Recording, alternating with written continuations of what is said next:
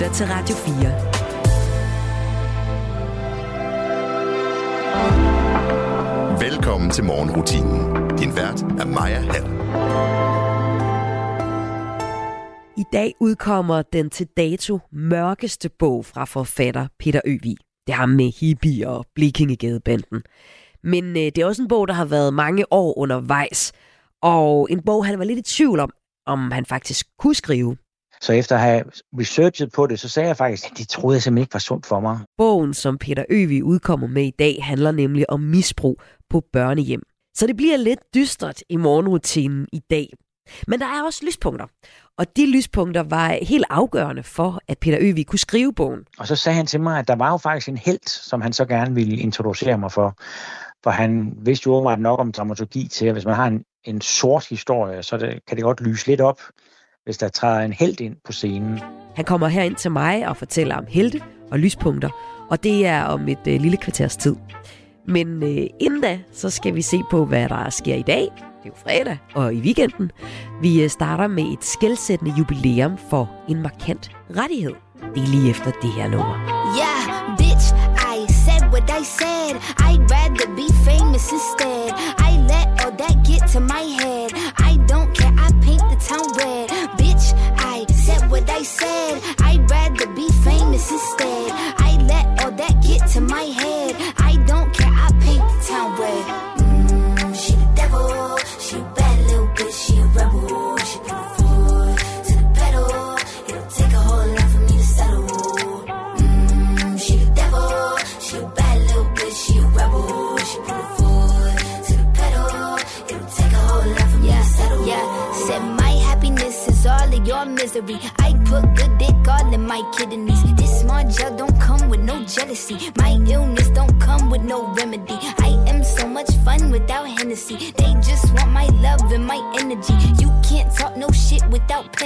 Bitch, I'm in your shit if you send for me. I'm going to glow up one more time, trust me. I have magical foresight. You gon' see me sleeping in courtside. You gon' see me eating ten more times, ugh. You can't take that bitch nowhere, ugh.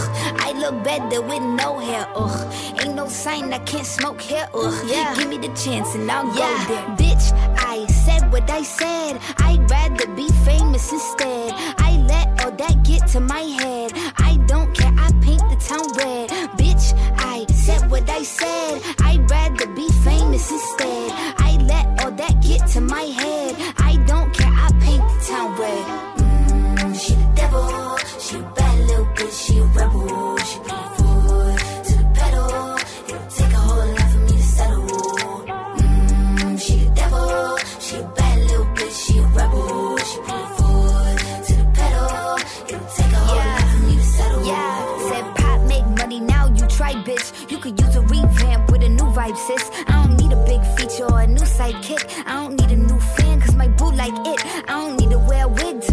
Like it. I'm a two-time bitch, you ain't knew I'd win. Throw a shot like you tryna have a foot fight then. All my ops waiting for me to be you, I bet. Said I got drive, I don't need a car. Money really all that we fiending for. I'm doing things they ain't seen before. Bands ain't dumb, but extreme is all.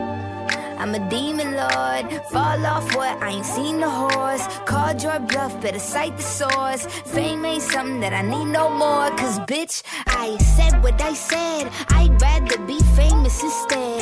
I let all that get to my head. I don't care, I paint the town red. Bitch, I said what I said. I'd rather be famous instead. I let all that get to my head.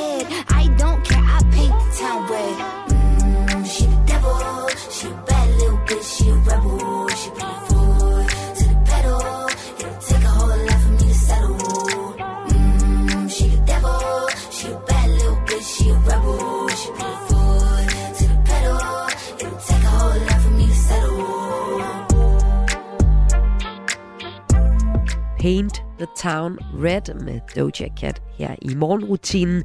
Doja Cat er faktisk en kunstner, der lige nu ligger i toppen på både den amerikanske Billboard Hot 100-liste og også i toppen på den danske hitliste. Hendes første fremtrædende udgivelse var musikvideoen til sangen Moo, som jeg ret godt kan huske fra 18. Der havde hun nemlig taget sådan et ko-kostyme på, og det var øh, ret skørt og lolleren, det hun lavede. Yeah, bitch, I'm a cow. Bitch, I'm a cow. I'm not a cat. I don't say now. Men efterfølgende lavede hun noget ret rendyrket øh, popmusik. Hun har ligesom den der todelthed, den der med at være stor på for eksempel sociale medier som TikTok, hvor hun sådan er ret sjov og kantet, og så have de her rimelig renpolerede pop-sange.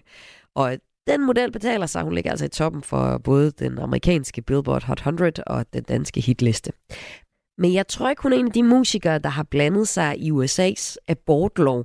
Abortlov er faktisk noget, der bliver diskuteret en hel del, jo både internationalt og også herhjemme, hvor etisk råd lige er kommet med deres anbefalinger for, hvornår man må øh, lave en abort.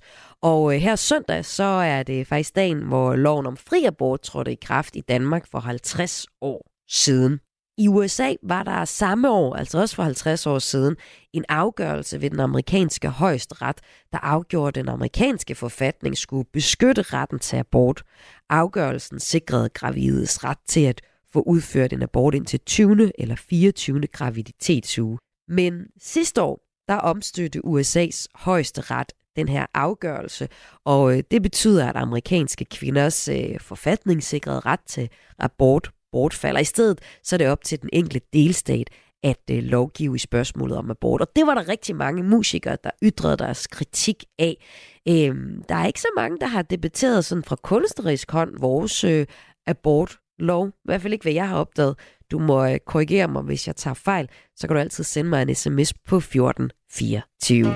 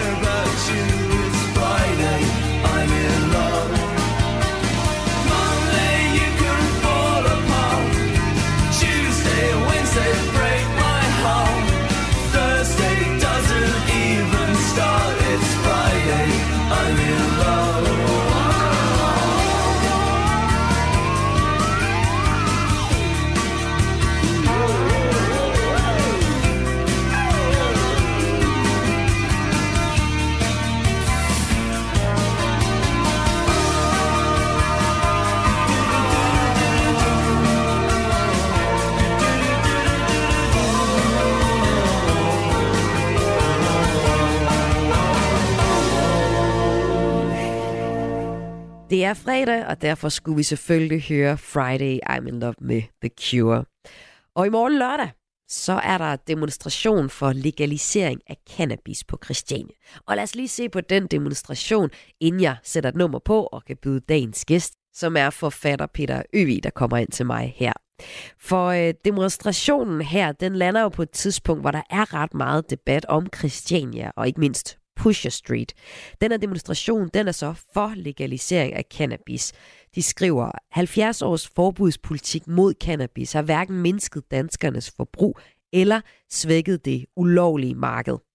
Cannabis sælges i dag på et ulovligt marked, som alene varetages af den kriminelle underverden og er med til at finansiere bandekriminalitet. Det skriver arrangørerne af den her demonstration. Og de tror på, at legalisering er den eneste vej frem Altså, så vi ikke har en vej, en lille gade på Christiania, der har så meget kriminalitet, som Pusher Street har. De peger endda på, at legaliseringen er en vej frem, så overskuddet af salget kan styrke velfærdsstaten. Den her demonstration, der starter ved den grå hal på Christiania og ender til sidst ved Christiansborgs Slotsplads, og det er altså lørdag. Nu får du nummeret What a Life med Scarlet Pleasure, og lige på den anden side af det, så skal vi tale om, hvordan Peter Øvi fik skrevet bogen Dem, der ikke tiger. En dokumentaristisk bog, der handler om det værste, han kunne komme i tanke om, nemlig børn, der bliver misbrugt. What a life, what a night, what a beautiful, beautiful ride. Don't know where I'm in five, but I'm young and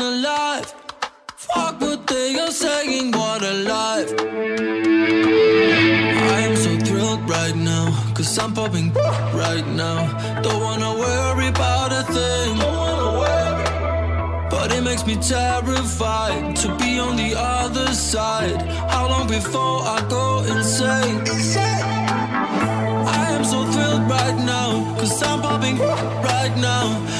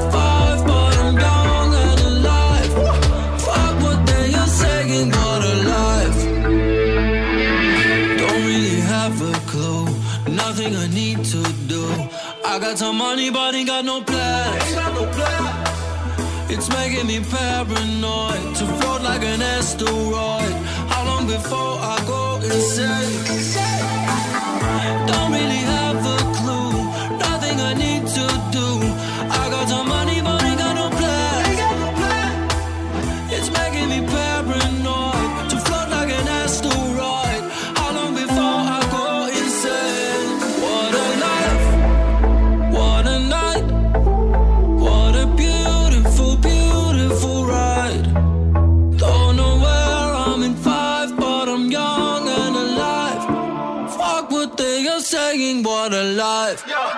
It's okay. It's okay.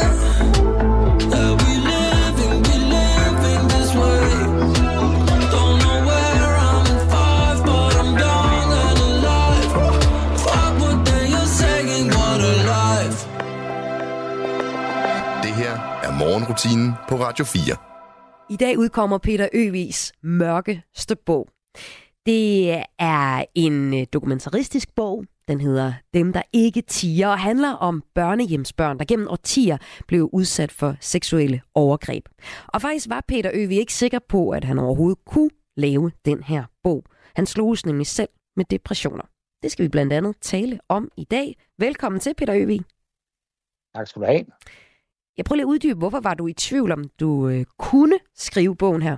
Det var en god ven af mig, Hans Horst, øh, som for, jeg tror, det er ved at være 10 år siden, begyndte at tale om, at han havde øh, været udsat for seksuelle overgreb på det børnehjem, hvor han havde været i nogle år. Og han synes, jeg skulle skrive en bog om det.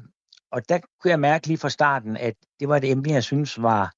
Altså det er ikke, fordi jeg normalt er tilbage fra mørke eller dystre øh, og komplicerede emner, men, men jeg tænkte, det lyder faktisk rigtig forfærdeligt, det her. Fordi det er jo nogle, det er jo nogle børn, altså Hans, øh, ligesom andre børnehjemsbørn, er jo kommet på børnehjem, fordi at de hverken har haft en far eller en mor, der har kunnet tage sig af dem. Der kan have været alkoholisme eller psykisk sygdom, selvmord, et eller andet, der gør, at der simpelthen ikke er nogen, der kan tage sig af de her børn, heller ikke i den nærmeste familie. Og så kommer de på børnehjem, og det er jo ikke særlig sjovt i forvejen. Og de mennesker, der så skulle ligesom tage omsorg om dem på fællesskabet, på samfundets vegne, begynder så at voldtage de her børn.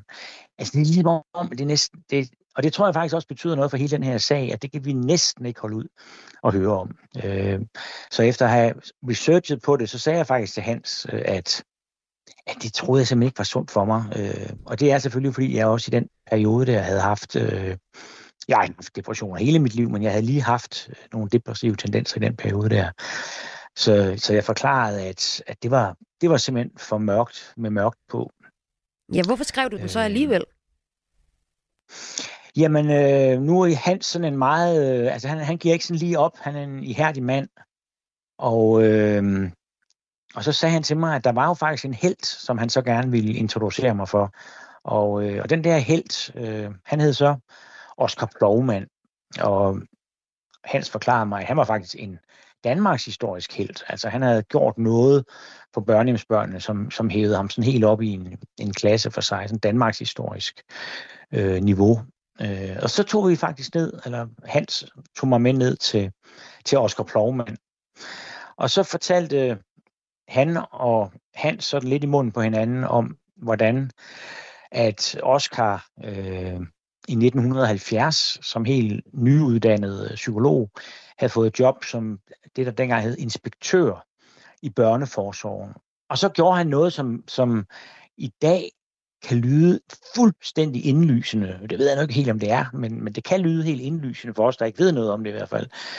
Øh, fordi indtil Oscar han blev ansat i 1970, så havde alle de inspektører, øh, der arbejdede i børneforsorgen, de havde taget rundt til de her børnehjem, hvor deres opgave var at undersøge, om børnene havde det godt. Og det havde de så gjort ved, at de havde 14 dage i forvejen øh, ringet til øh, forstanderen på det børnehjem og sagt, at nu kom de på besøg, og så ankom de, og så fik de en rigtig god frokost op på forstanderens kontor, og der var også tit noget kaffe og noget konjak og måske en cigar.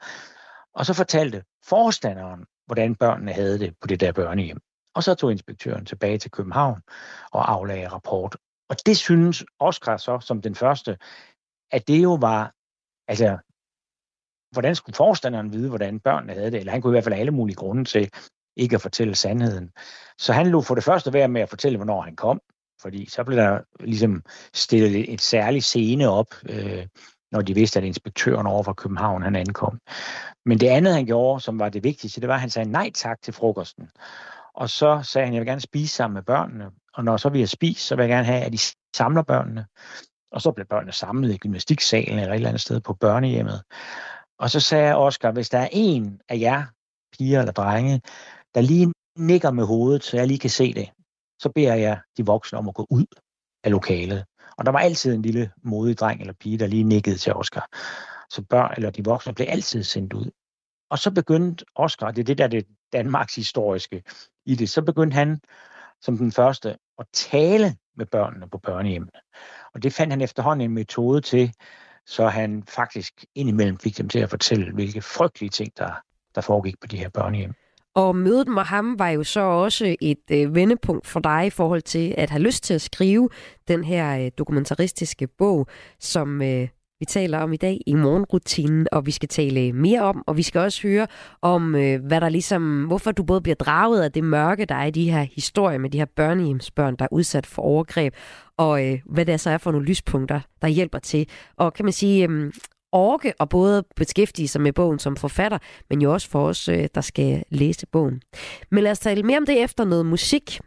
I morgen lørdag, så er det femåret for Kim Larsens død. Det skete efter længere tid sygdom, og der var landesorg, kan man jo faktisk, det kan jeg nemt huske. Kan du huske, altså det der, det var jo, jeg ved ikke, om det var en uge, det stod på, øh, Peter, men øh, kan du huske det?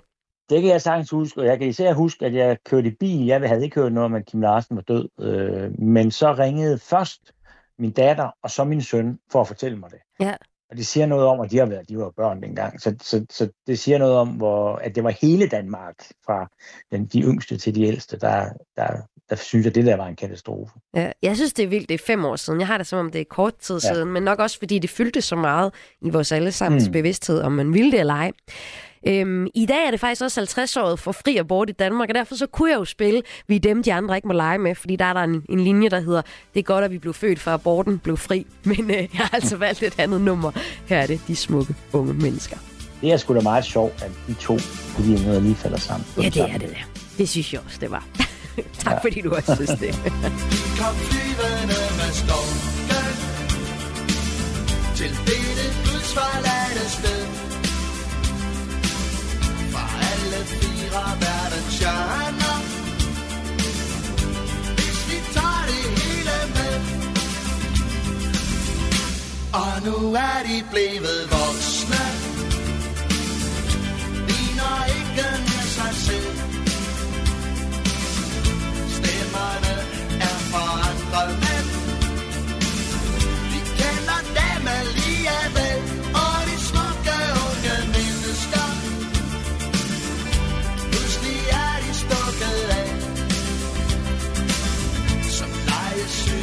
Legesyge sommerfugle. Den allerførste sommerdag, da de er de ved med livet.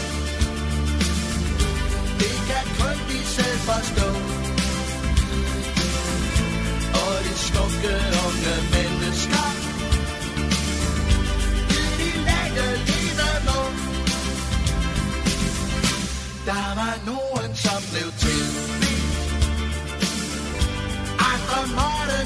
Christmas.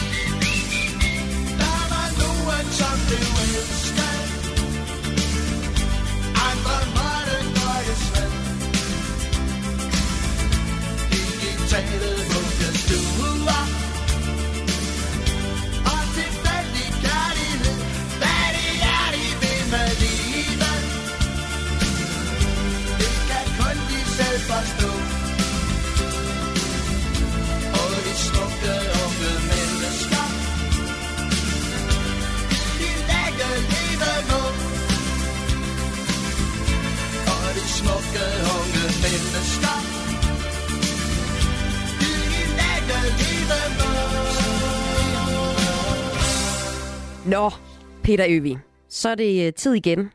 Fordi øh, sådan en gang hver andet år, jeg har faktisk regnet det ud, så udkommer du med en bog, og gerne en dokumentaristisk bog. Det er det, du gør der i.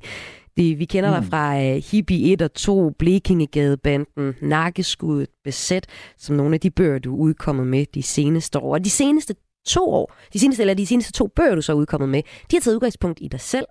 Min mor var besat, da jeg mødte depressionens dæmon i 19, og jeg er, hvad jeg husker efter elektrochokket fra 21.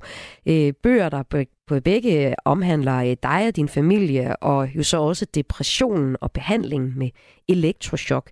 Men øh, med den bog, du udkommer med i dag, ja, der er du vendt tilbage til øh, dokumentaristisk bog om andre, om børnehjemsbørn. Ja. Ja. Hvordan har det været at vende blikket væk fra dig selv efter ja, to bøger, hvor du i den grad har delt ud af dig selv og dykket ned i dig selv? Altså, det er faktisk lidt blandet, ikke? fordi at det har været meget, meget tilfredsstillende at skrive de to bøger om mig selv. Ikke så meget fordi, eller ikke kun fordi jeg er vanvittigt selvoptaget, men også fordi jeg har kunnet mærke, når jeg har været ude og, og holde foredrag, at det simpelthen er nogle bøger, folk, der betyder noget for folk. Ja. Og så kan jeg jo ligesom tale på baggrund af min egen erfaring, når jeg holder foredrag, og det er altså det, det, det er lidt nemmere at gøre grin med sig selv, end det er at gøre grin med nogle andre. Det er også lidt nemmere at gå helt tæt på sig selv, end at gå helt tæt på nogle andre. Altså, det føles mere rigtigt på en eller anden måde. Mm. Mm. Så, så det, har, det har faktisk været skønt. På den anden side, så har jeg også trængt til, at jeg ikke altid snakker om mig selv. Øh, og, og så kan man sige, at så er det i hvert fald en effektiv måde at gøre det på, fordi at seksuelle overgreb på børnehjemsbørn, som min nye bog handler om, det er et emne, som er så hæftigt, at jeg faktisk ikke rigtig kan komme i tanke om, at jeg har skrevet om noget, der er så, øh, så, ja, så forfærdeligt, for at sige det lige ud. Men øh, Peter, det kommer jo alligevel til at handle om dig selv lidt, for nu har du skrevet bøgerne. Og øh, ja. Som øh, journalist her på øh, morgenrutinen på Radio 4, så er missionen altid at give et øh, personligt, eller hive et personligt interview ud af mine gæster. Det er altid øh, kultur, ja. Ja. der er ligesom er anledning til at invitere jer ind, og det er det personlige, som jeg altid graver frem, fordi jeg tror på, at, at der, hvor I fortæller om noget, der har rykket ved jer, det er også der, det rykker noget ved os, der lytter med. Ja. Og ja. Jeg synes, det er relevant at have med i lige præcis den her snak, ikke? fordi du, øh, du siger, det er en af de mørkeste bøger, du, eller historier, du har beskæftiget dig med, ja. og du var i tvivl om, om du kunne. Øhm, og det tænkte jeg også lige, da jeg fik pressemeddelelsen på den her bog. Jeg var i tvivl, om jeg, mm. kunne, om jeg kunne orke og, øh, og faktisk læse om børn, der er blevet misbrugt. Tror du. Ja. at det er en reaktion, du vil møde flere gange? Altså, det er jeg selvfølgelig spændt på, fordi at øh, en ting er, at det er det mest forfærdelige, jeg har skrevet om, og det, og det har jeg faktisk tænkt lidt over, fordi jeg har jo skrevet om ret forfærdelige ting. Altså, jeg har skrevet om terrorisme og drab Ja, ja. og, og torturbødler, ikke? Men, men det her med, at det faktisk går ud over børn, der jo på definition, i, i den her sag i hvert fald, er fuldstændig uskyldige, og som er anbragt i samfundets varetægt. Jamen, det er ligesom, jeg, jeg, har, jeg, jeg må sige, at jeg synes simpelthen ikke rigtigt, jeg kan komme i tanke om noget værre. Og, øh, og det er jo derfor, at den første redning, jeg, jeg, jeg stødte på, det var, at øh, Oscar Plovmand kommer ind i historien og er han er simpelthen en Danmarks historisk held, der går i gang med som den første at hjælpe de her børnehjemsbørn. Og det næste, jeg så møder, det er jo øh, de mennesker, som fortæller om de her overgreb. Og for eksempel, jeg vil tro, nogen kender allerede øh, Godhavnsdrengene, altså de her nu ret øh, gamle mænd, eller relativt gamle mænd, som har kæmpet i 15 år for at få en undskyldning, og til sidst fik det. Og hvis man har mødt nogle af dem, så ved man, at det er jo, der er jo også tale om nogle meget sådan stovte og kraftfulde øh, ældre mænd, ligesom jeg nu har mødt øh, både mænd og kvinder, som er lidt oppe i årene, som har været udsat for det værste, man kan blive udsat for, men som alligevel har bevaret, måske er det en, en eller anden sort humor, det kan også være en virkelig livsvilje, livskraft, der har skulle til for at faktisk få et liv ud af det her, fordi mange er jo gået til i psykisk sygdom og alkoholisme. Der er nogle frygtelige selvmordshistorier også i den, i den her bog. Øh, men der er også nogen, og dem anser jeg jo også for en form for helte, som faktisk har ranket ryggen, øh, de har fået sig et liv, og så stiller de sig nu frem og fortæller om det her, som, som altså, ingen mennesker, der har været udsat for det, egentlig har lyst til at fortælle om, fordi det er så viklet ind i skam. Det finder man jo ud af, når man, når man møder de her mennesker, at der er en enorm skamfuldhed ved, som barn har været udsat for det her. Man har ikke rigtig forstået, hvad det egentlig var, der foregik. Det var bare noget, der var vanvittigt ubehageligt, og som man havde en helt klar fornemmelse af, at det her skulle man ikke fortælle til nogen. Og det er jo også det overgrebsmanden tit har forklaret de her børn, at der vil ske frygtelige ting, hvis de nogensinde sagde det til nogen. Så man møder altså også nogle mennesker, der har en helt særegen livskraft, og det er både Oscar Plovmand, og så er der også nogle af de mennesker, der, der fortæller i bogen. Og jeg tror, det er derfor, at, at man faktisk kan ende med at tænke, at der er altså også noget opløftende i det, fordi at man møder nogle helt specielle mennesker, som man sådan bliver lidt rørt.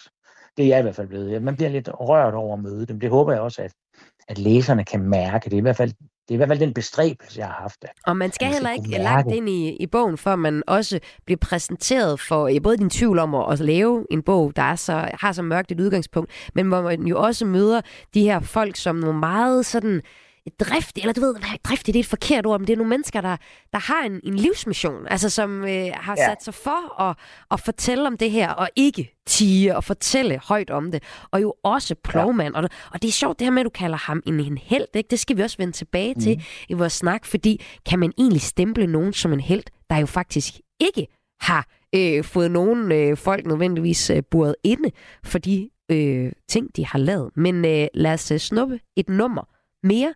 Det øh, snakker vi mere om lige efter vi har hørt øh, 50 Cent spiller nemlig i Royal Arena i morgen. Øh, 50 Cent, er det noget, du hører, Peter Øvig? Nej, det er ikke lige. Jeg er mere en uh, Eminem-mand, kan man Du er en. Eminem-mand, klart nok. ja. Jamen, øh, vi starter lige med 50 Cent. Det kan være, der kommer noget Eminem senere. Yeah. Uh huh. So seductive. I take you to the candy you lick the lollipop. Go ahead, girl, don't you stop. Keep going till you hit the spot. Whoa. I'll take you to the candy shop. Yeah. One more taste of what I got. Uh huh. Go, go, go, go, go, go, go, shorty. It's your birthday. We gon' party like it's your birthday. We gon' sip Bacardi like it's your birthday. And you know we don't give a fuck, it's not your birthday. You'll find me in the club, bottle full of bub. Look, mommy, I got the X. I'm getting into taking drugs. I'm into having sex, I ain't in into making love. So come give me a hug, get into getting rough. You can find me in the club, bottle full of bub. Look, mommy, I got the X. I'm getting into taking drugs. I'm into having sex, I ain't in into making love. So come give me a hug, get into getting rough. When I pull up out front, you see the Benz on dub. When I roll 20 deep, it's 29s in the club. Niggas heard I fuck Dre, now they wanna show me love. When you sell like Eminem and the hoes, they wanna fuck. But homie, ain't nothing changed, hold down, G's up. I see exhibit in the cut, they nigga roll that weed up. Roll that watch how I move, you mistake before I play up here. Been hit with a few shells, but I don't walk with a limp. In the hood, in the lady saying 50, you hot. They uh-huh. like me, I want them to love me like they love pop. But holla in New York, the niggas to tell you I'm local. When the plan is to put the rap game in the choke. Uh-huh. I'm fully focused, man. My money on my mind, got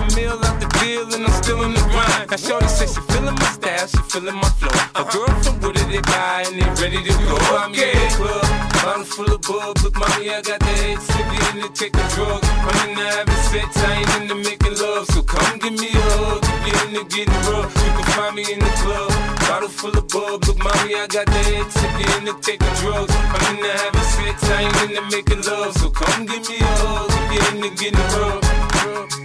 My flow, my show brought me to my cars, my clothes, my shoes. Look, nigga, I done came up and I ain't changed. And you should than you hate it, nigga, you mad? I thought that you be happy I made it. I'm that cat by the bar, toasting to the good life. You that faggot ass nigga tryna pull me back, right? My junk get the bumping in the club, it's on. I'm with my eye at your bitch, if she smash, she gone. Hit the roof on fire, let the motherfucker burn. The talking about money, homie, I ain't concerned. I'ma tell you what banks told me, cause go ahead, switch the style up. The niggas hate to let them hate them, watch the money pile up. And we can go upside the head with a bottle of bull. They know where we fucking be. You me in the club, bottle full of bub. Look, mommy, I got the head sippy in the taking drugs. I'm in the having sex, I ain't into making love. So come give me a hug, get into getting rough. You can find me in the club, bottle full of bub. Look, mommy, I got the head sippy in the taking drugs. I'm in the having sex, I ain't into making love. So come give me a hug, get into getting rough. don't try to act like you don't know where we be, neither, nigga. I'm in the club all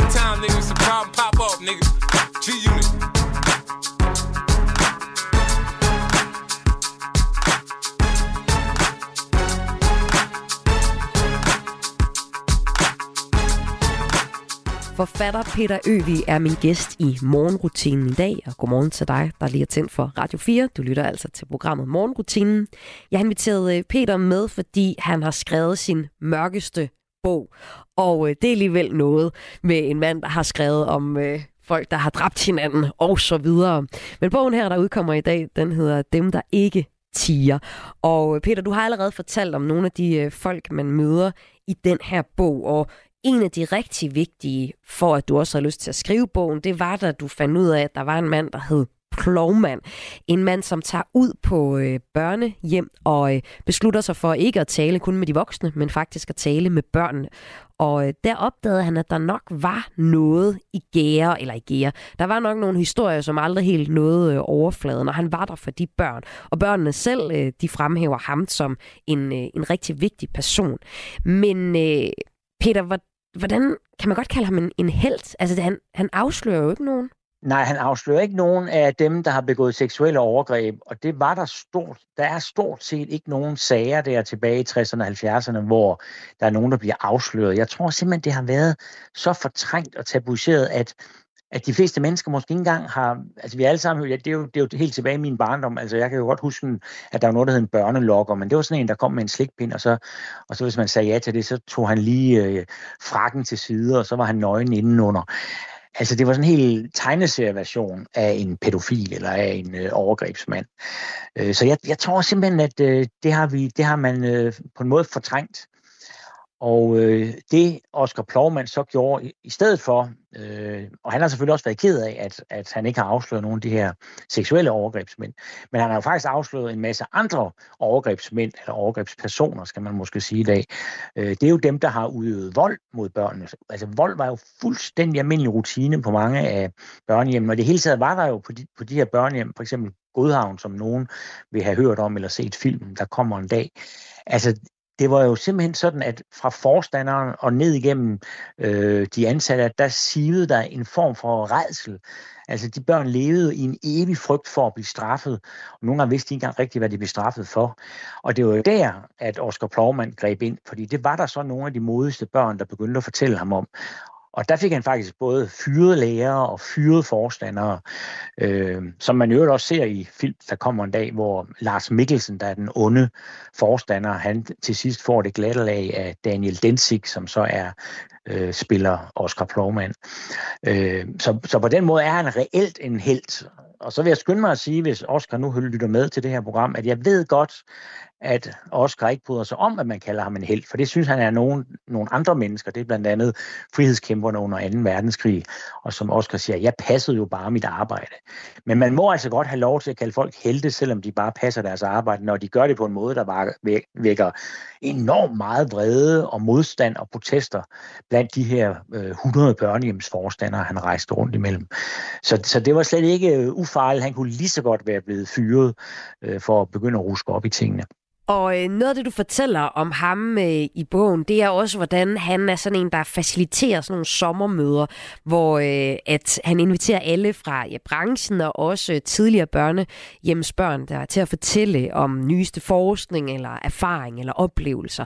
Og det ligger ja. der jo også noget enormt øh, smukt i det her. Så når man læser den her bog, så får han jo et fantastisk... Altså han, han bliver jo virkelig en, en held i vores øh, øjne, og han er det måske også.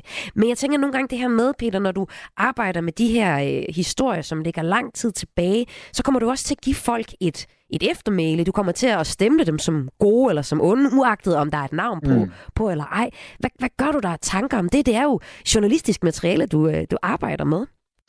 Det er klart, at øh, altså når man laver en dramaturgi, kan man sige, sådan en bog, når man skal fortælle en historie, så kan man ikke helt lade alle være lige gode eller lige onde. Så det, det er klart, at man, at man placerer folk i, nogle, i, i, i den gode kasse eller den dårlige kasse i en vis udstrækning. Det har jeg nu faktisk i mange situationer øh, prøvet at være kritisk over for mig selv, når jeg gør det. Og jeg har da haft det sådan med mine tidligere bøger, men det kan godt være, at den her lige adskiller sig, nu du siger det på den måde. Altså jeg har jo haft det sådan med mine tidligere bøger, at når øh, læseren er færdig med bogen, så skal de helst være lidt i tvivl om, hvad der nu egentlig er det rigtige om det, at sige om det her. Altså, hvem var egentlig de gode, hvem var egentlig de onde? Sådan har det været med, med frihedskæmperne, sådan har det været med Blikkingadbanden for eksempel. Man skulle godt man, man, man måtte gerne efter min egen bestræbelse være lidt i tvivl om, hvad man skulle mene om de her mennesker. Det skulle helst ikke være helt sort eller helt hvidt. Og der kan du faktisk godt sige, at du griber mig her i ikke at leve op til det, jeg tidligere har bestræbt mig på, fordi at mennesker, der i som en forstander på børnehjemmet Solgården i Tarm for eksempel, begår seksuelle overgreb på små piger i 27 år.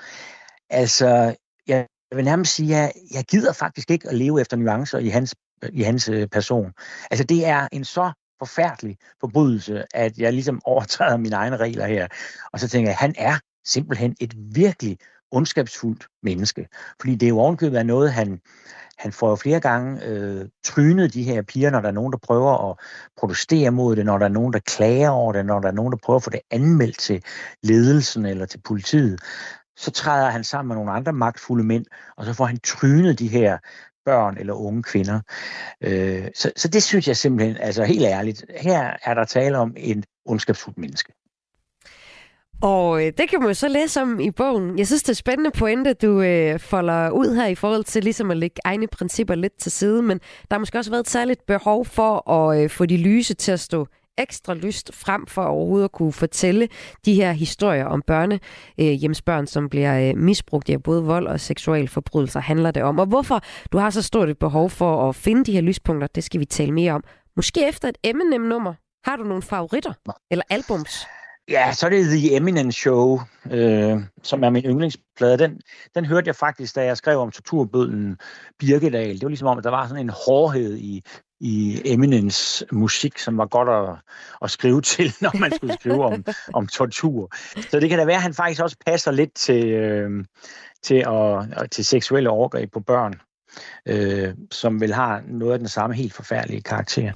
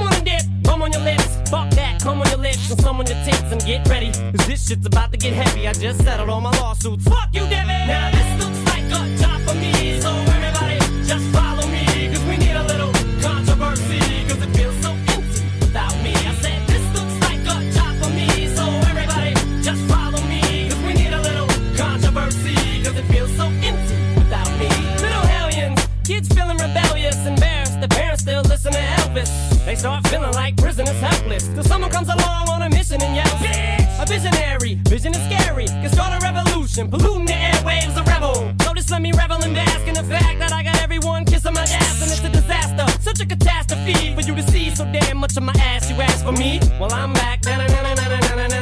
Fix your minutes and I'm tuning in and I'm gonna enter in and up under your skin like a splinter. The center of attention, back for the winner. I'm interesting. The best things in wrestling, investing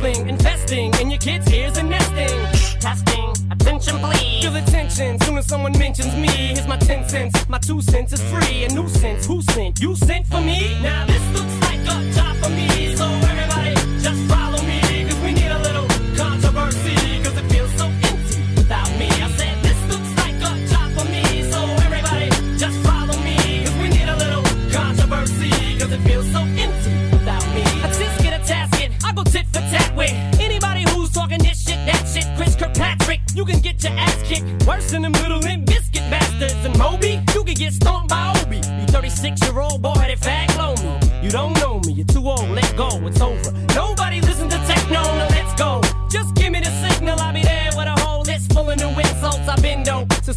with a pencil ever since Prince turned himself into a symbol. But sometimes the shit just seems everybody only wants to discuss me. So this must mean I'm disgusting. But it's just me, I'm just obscene. No, I'm not the first king of controversy. I am the worst things until Elvis Presley to do black music so selfishly and use it to get myself wealthy. Hey, there's a concept that works. 20 million other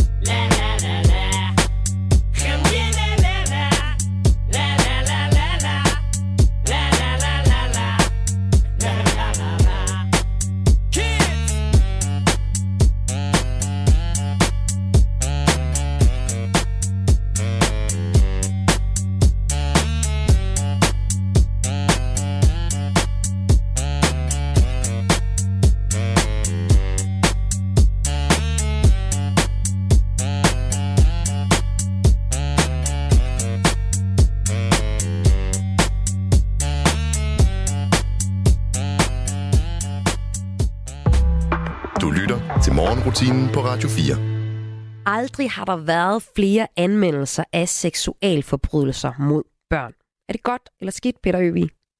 Ja, det synes jeg er virkelig godt, fordi vi kommer jo næsten helt nede fra nul øh, tilbage i den tid, hvor, øh, som jeg skriver om. Altså, der var det jo sådan, at, at man det værste, der for mest kunne ske, øh, hvis sådan en seksuel forbryder blev opdaget, og det blev de næsten aldrig. Men hvis der undtagelsesvis var en, der blev opdaget, så ville de for det meste bare fyre for deres arbejde.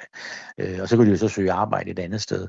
Der var, det var meget, meget, meget sjældent, at man overhovedet anmeldte øh, seksuel forbrydelse mod børn tilbage i 60'erne og 70'erne. Og så er det jo begyndt at så er der begyndt at komme flere anmeldelser, og det er jo simpelthen så godt, fordi det er meget vigtigt for de børn, der er blevet øh, misbrugt, at de får hjælp for det første, og det må man jo antage, at der er i hvert fald er nogen, der får øje på, at de er blevet misbrugt, hvis der er en, en politiefterforskning og en, og en retssag. Øhm, og det andet er jo, at, at selve det, at det bliver anerkendt, at der faktisk er sket en forbrydelse, er også meget vigtigt. Fordi de fleste af de her mennesker går jo rundt og har aldrig fortalt det til nogen. De brænder ind med det selv, og så siger mine erfaringer med at tale med de her mennesker, at de bliver efterhånden overvældet af skamfuldhed og en følelse af, at det har de nok på en eller anden måde selv været ude om. Altså, det, det er den særlige ting, der er ved for, øh, seksuel forbrydelse mod børn, det er, at barnet tit tager det på sig selv. Og det kan være fuldstændig destruktivt for sådan et menneske, og, og, og, og det er meget ubehageligt at høre om, hvor mange mennesker, der faktisk er, er gået til grunde, øh, efter at have været blevet misbrugt som børn. Så, så det der med, at det kommer op i lyset, at barnet bliver mødt, bliver hørt, og det bliver anerkendt, at det faktisk er, at det er en forbrydelse, der er sket mod det her barn. Det er simpelthen så vigtigt for, at de her mennesker overhovedet kan komme videre i deres liv. Ja, det du øh, skriver om i din dokumentaristiske bog, Dem der ikke tiger der udkommer i dag, ja, det er jo for eksempel, hører man nogle af de her, øh, ja, det er jo så voksne mennesker, der reflekterer over deres barndom, og sige, jamen det var bare sådan, det var. Det var ligesom, så skete, altså det kan både være en seksuel forbrydelse, men også øh, vold mod, mm. men det var ligesom sådan, Nå, så var det nok normen. Altså, der er ikke den der refleksion om, om det er godt eller skidt endnu. Det er mere Nej. sådan en, så var det det, der skete. Og når nu siger, at, at der aldrig har været flere anmeldelser af seksuelle forbrydelser, så er det tal fra, fra Danmarks Statistik, som Børns Vilkår har indsamlet, og det viste sidste weekend, at der i 2022 var 1.369 anmeldelser fra 848 mm. ofre, så det er jo ikke, fordi det er mange i alt, men det er sådan en stigning på 17 procent fra året inden, og det er det højeste tal siden 2001, hvor registreringen begyndte. Og du peger jo så på, at, at der er jo nok rigtig mange, der aldrig nogensinde har talt øh, højt om det. Og øh, du tror egentlig, der ligger mange flere historier at fortælle om misbrug for for eksempel børnehjem, end dem du har øh, fortalt om i øh, din bog, hvor der jo også ligger årtier tilbage. Men øh, du har ikke tænkt dig at lave en opfølger, opfølger øh, til den her bog. Øh, er det for mørkt at, at fortsætte ned øh, af det her emne? Ja, jeg, jeg tror, vi må skiftes lidt til at skrive de her bøger, altså, ja. eller lave de dokumentarfilm, der skal laves. Og det ja. tror jeg, at, at, at kommer til at ske. Altså, det er jeg faktisk ret sikker på. Jeg tror, at, at jeg har sådan en fornemmelse af, at det er ved at gå hul på en byld, som måske var det øh, statsministerens undskyldning til Godhavnsdrengene tilbage i 2019, hvor vi ligesom som samfund anerkendte, at der er foregået frygtelige overgreb øh, mod de her børn, som har været i statens til. Og jeg tror, at det vil, det vil tage til øh, i de kommende år, og der vil være flere og flere, der føler, at nu kan man godt fortælle det, fordi at det er blevet anerkendt, at det faktisk er foregået, og det vil blive mere og mere anerkendt. Øh, så jeg tror, at vi vil se, at der kommer flere bøger, der kommer flere beretninger, der kommer flere dokumentarfilm om det her emne i de kommende år, og jeg, jeg tror ikke, jeg skal skrive flere. Der tror jeg, den må gå lidt på skift, altså så er det dig næste gang, og så ja. finder vi en anden journalist til næste gang igen. det er i orden.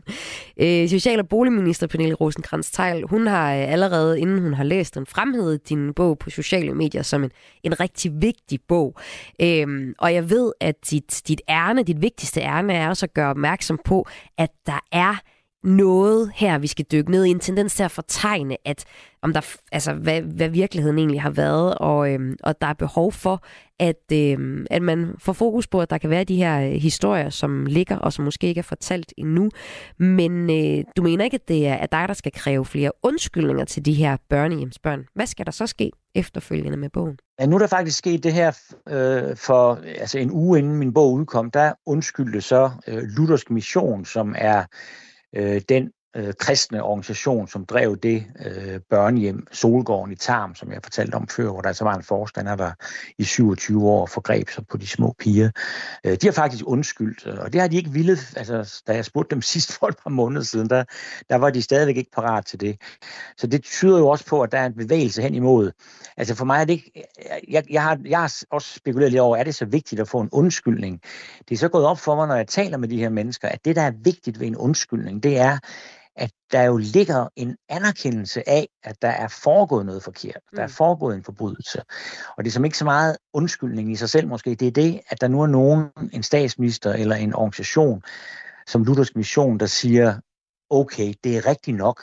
Der er foregået noget forfærdeligt.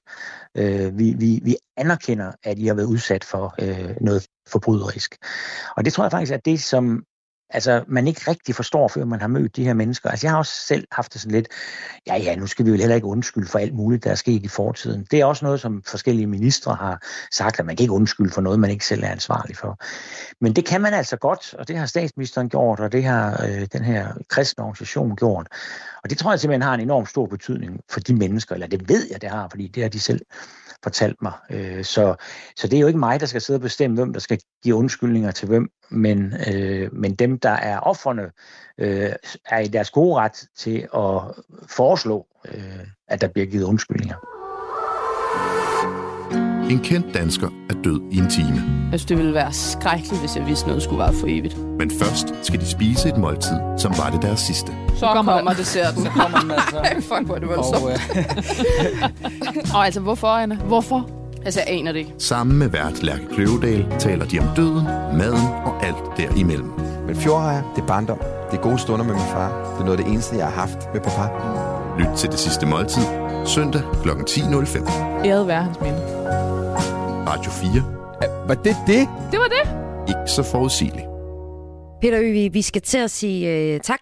Jeg skal til at sige tak for besøget her i morgenrutinen på Radio 4. Men jeg skal lige høre dig, hvordan fejrer man egentlig sådan en, en bogudgivelse med et emne så, så mørkt? Kan man godt stå og, og drikke kava og, og skåle på det sammen med sine andre forfatterkollegaer? Ved du hvad, det, det har jeg faktisk også spekuleret lidt på, så øh, for et par måneder siden, der spurgte jeg nogle af de øh, børnehjemsbørn, som, øh, som er med i bogen, om, om man faktisk kan fejre det, eller man lige ligesom skal gå lidt mere stilfærdigt ind over en bogudgivelse. Og så sagde de, flere af dem faktisk nærmest i munden på hinanden, at øh, det kunne man da sagtens fejre, fordi at der er alt mulig grund til at fejre, at tavsheden bliver brudt, og at de her historier bliver fortalt.